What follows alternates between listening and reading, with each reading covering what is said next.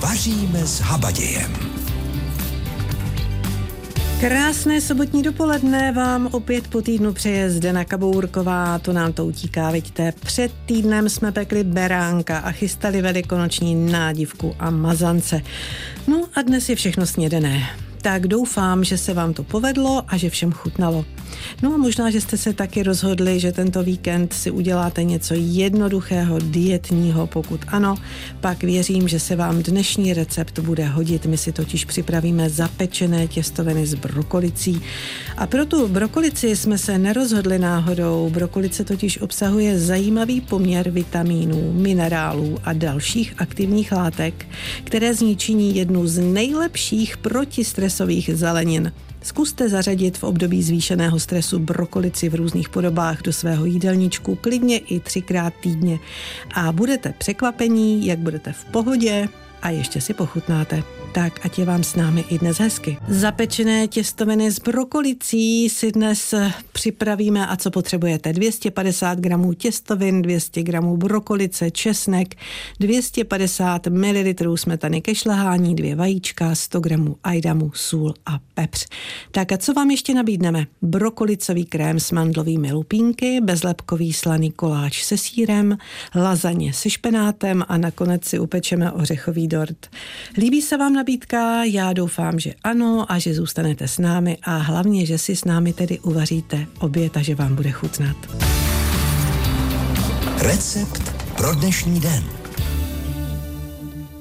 Zapečené těstoviny s brokolicí, to je recept pro dnešní den a jak na to, je to velmi jednoduché. Těstoviny uvaříme ve slané vodě na zkus podle návodu. Brokolici omyjeme, uvaříme v páře a rozebereme na růžičky. V zapékací míse smícháme uvařené těstoviny a brokolici. Zakápneme olivovým olejem a důkladně promísíme. V misce rozšleháme vejce a smícháme se smetanou a česnekem nakrájeným na drobno.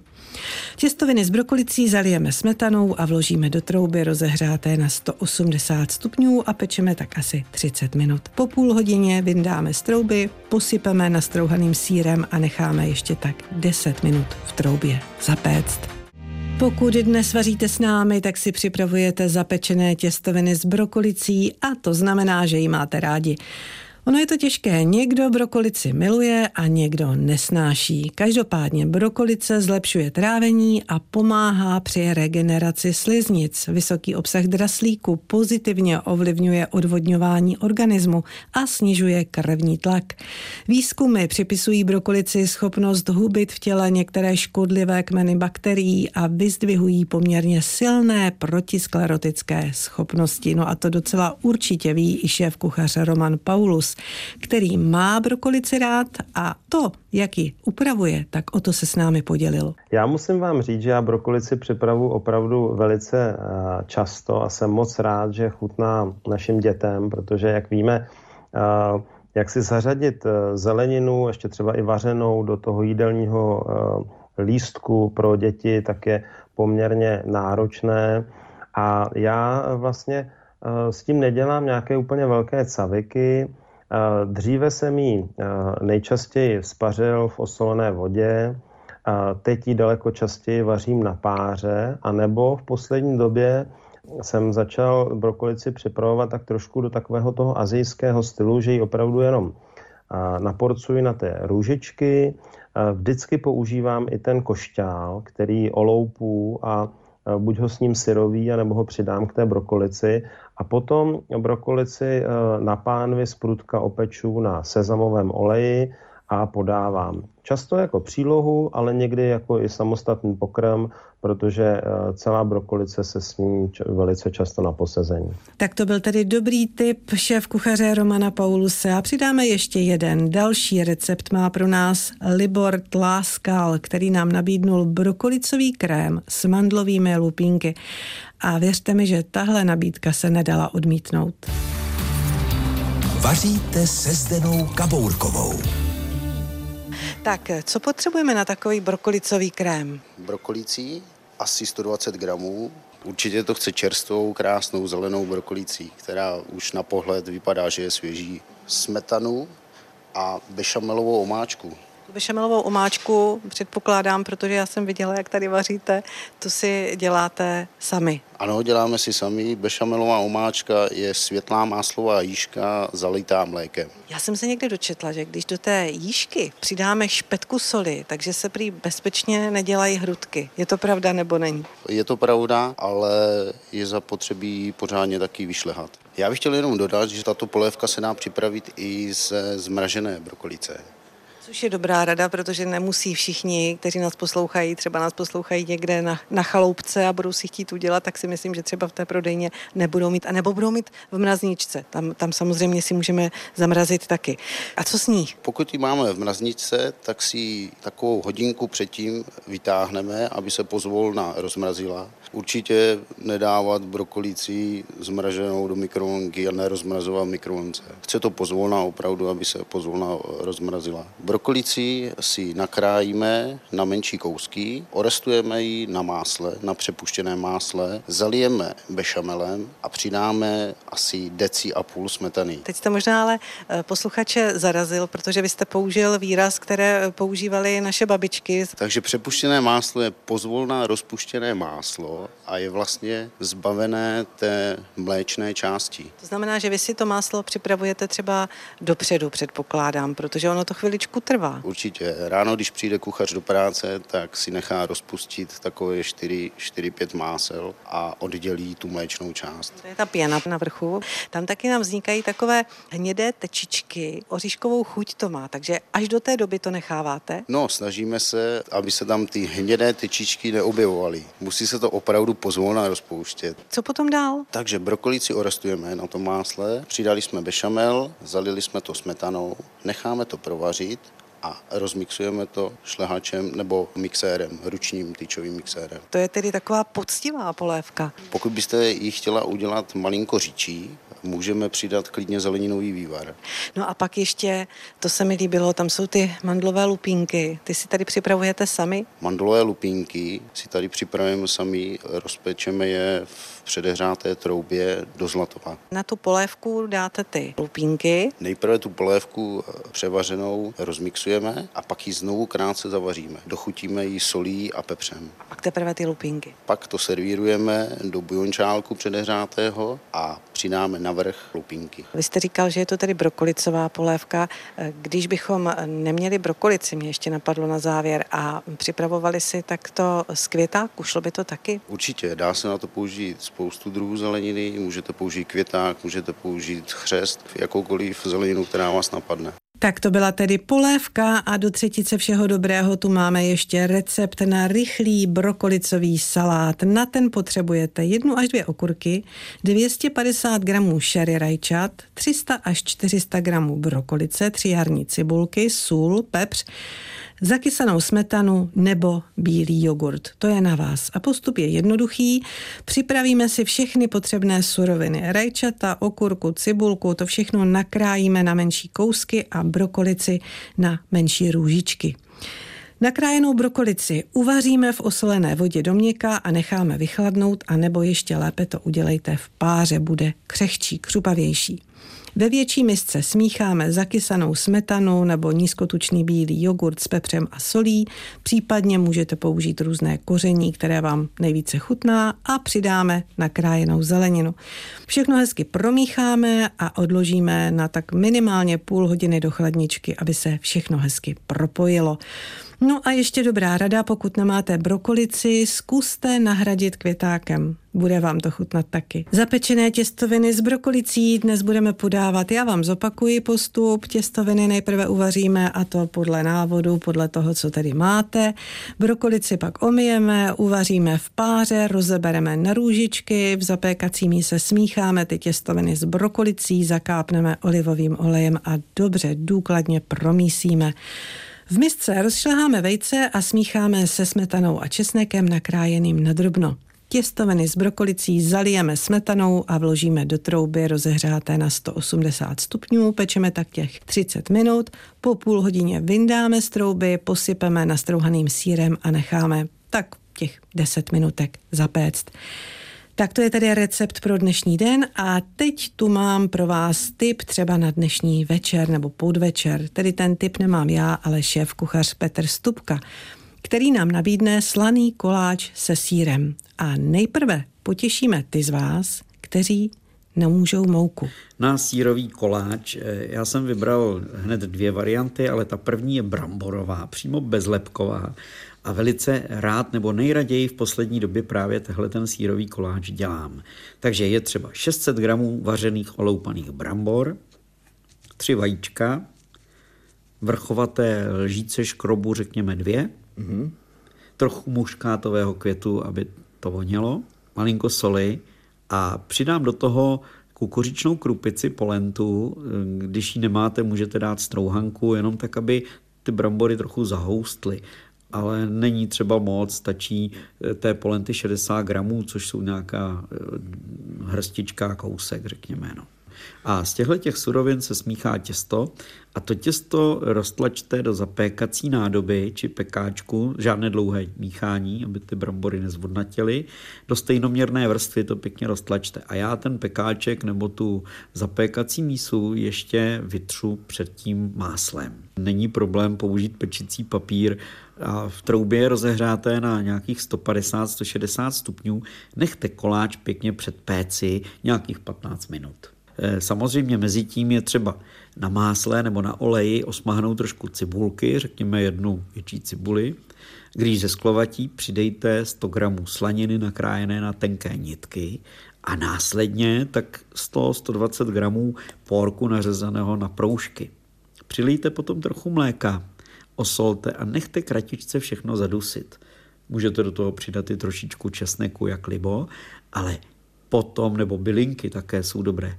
Ale co je zásadní, pak do té schladlé směsi se vmíchají 3 až 4 vajíčka a nějakých 150 až 200 gramů libovolného síra. Smíchá se takováhle náplň a ta se potom rozetře na ten předpečený koláč a dopéká se to všechno při teplotě nějakých 160, nejvíc 170 stupňů, tak 10-15 minut podle toho, jaká vrstva té náplně tam je. Ještě bych eh, k tomu připojil jedno těsto na takový francouzský koláč, eh, kdy vlastně se místo brambor dělá těsto z hladké mouky, eh, tuku, nejlépe másla samozřejmě a samotného síra. Dá se vlastně stejné množství mouky, 250 gramů, 250 gramů másla a 250 gramů strouhaného síra, do toho dvě vajíčka a všechno jenom zamíchat a je to hotové. E, a tohle to, potom to těsto, takové pružné, měkké těsto, se zase jenom pěkně po odležení nechá roztlače, roztlačené na plechu nebo pekáči před péci, no a potom zase ta náplň a je to. Dnes si připravujeme zapečené těstoviny s brokolicí, tedy bez mase jídlo, tedy pokud jste si to nevylepšili třeba kouskem uzeného, i když klidně jste mohli dát i kuřecí maso. No a právě kuřecí budeme potřebovat právě teď. A co ještě? To už nám řekne šéf kuchař Petr Leibl. Dobrá rada do vaší kuchyně.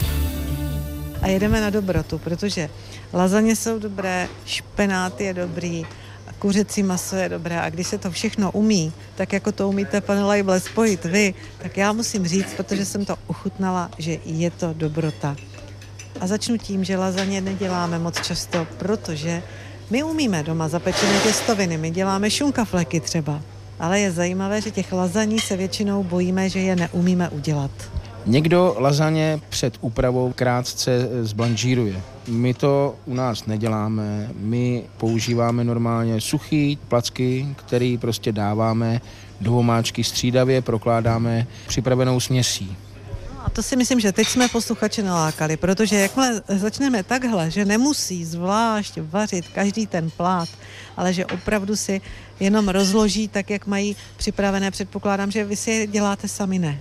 Lazaně ne. Používáme dobrý lazaně, italský lazaně. Myslím, že pokud to budou jakékoliv, kde je ta semolinová pšenice, tak nemůžeme udělat chybu. No ale teď já jsem říkala, že tam toho je víc. Vy tam dáváte špenát.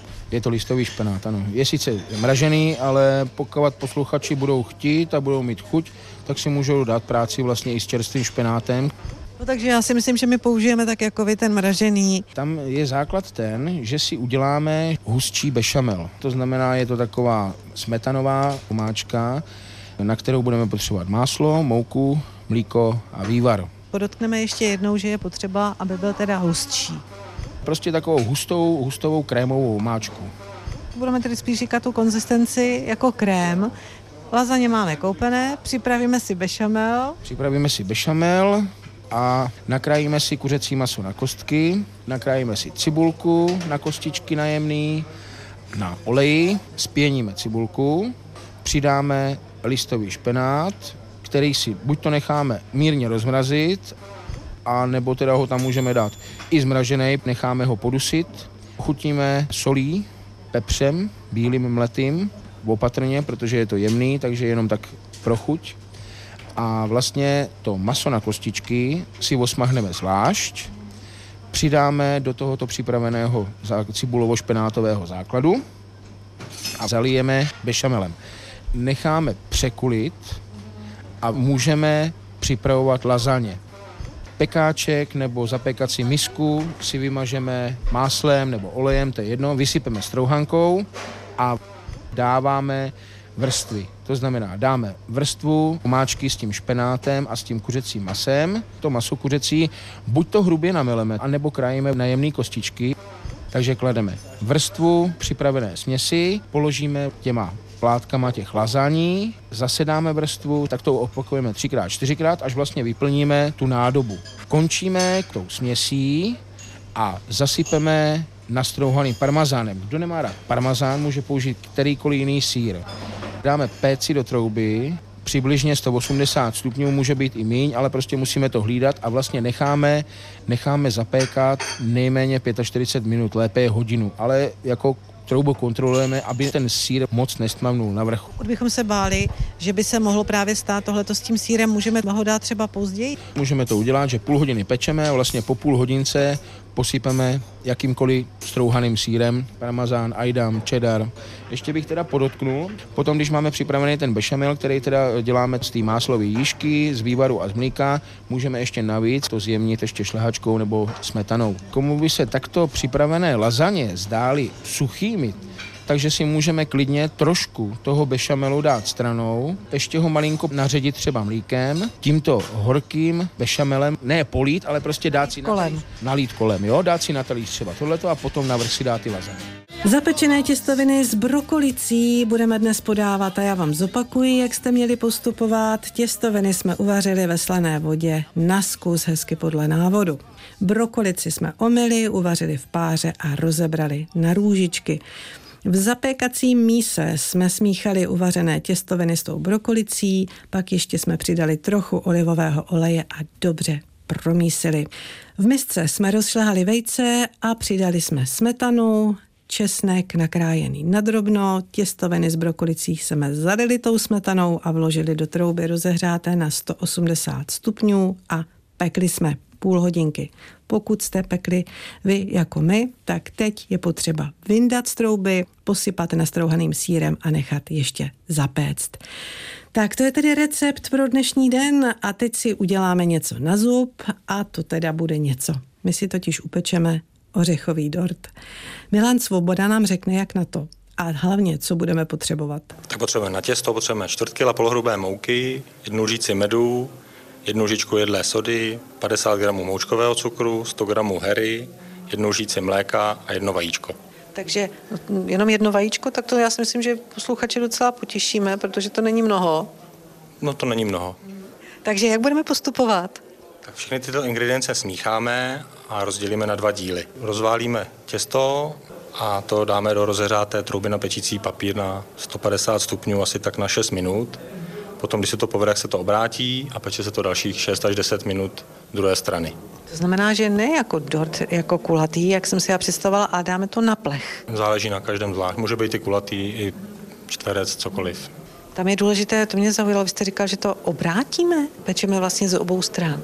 Přesně tak je to lepší, protože pak se na to bude dávat další ingredience, tak aby to drželo ten tvar. Bude se to možná i potom líp upravovat. Takže co dál? Potom si připravíme směs a to si připravíme 100 gramů vleských ořechů, které nasekáme, 50 gramů cukrmoučky, 70 gramů hery a jednu žičku medu. Toto vše smícháme a natřeme právě na tu druhou rozválenou placku neupečenou a to dáme do trouby na 150 stupňů tak na 15 minut. A to už neobracíme. Já jsem očekávala, že prostě upečeme dvě placky, když to tak vezmu mezi to, že si dáme tu náplň. A ono ne, my to tady s touhletou náplní pečeme tu jednu placku. Přesně tak. Ta jedna placka se peče s tou směsí. Kdyby nebyla hera, můžeme použít i klasicky české máslo. Myslím, že ano. Dobře, takže máme jednu placku, která je upečená jak z obou stran vlastně, pak máme tedy upečenou s touhletou náplní. A jak to teď dáváme tedy na sebe? A teďka tu upečenou placku, tu suchou, tak na to si připravíme krém, který si připravíme ze 4 litrů mléka, 3 lžic hrubé mouky, 80 gramů cukru moučka, 120 gramů másla. To uděláme tak, že si rozeřeme mléko, do toho vsypeme tu mouku, cukr, to máslo a uvaříme to téměř jakoby na kaši. To známe od našich maminek a babiček. Ty dělali tyhle ty kaše vlastně, tak to je, se zase vracíme zpátky do kuchyně našich babiček.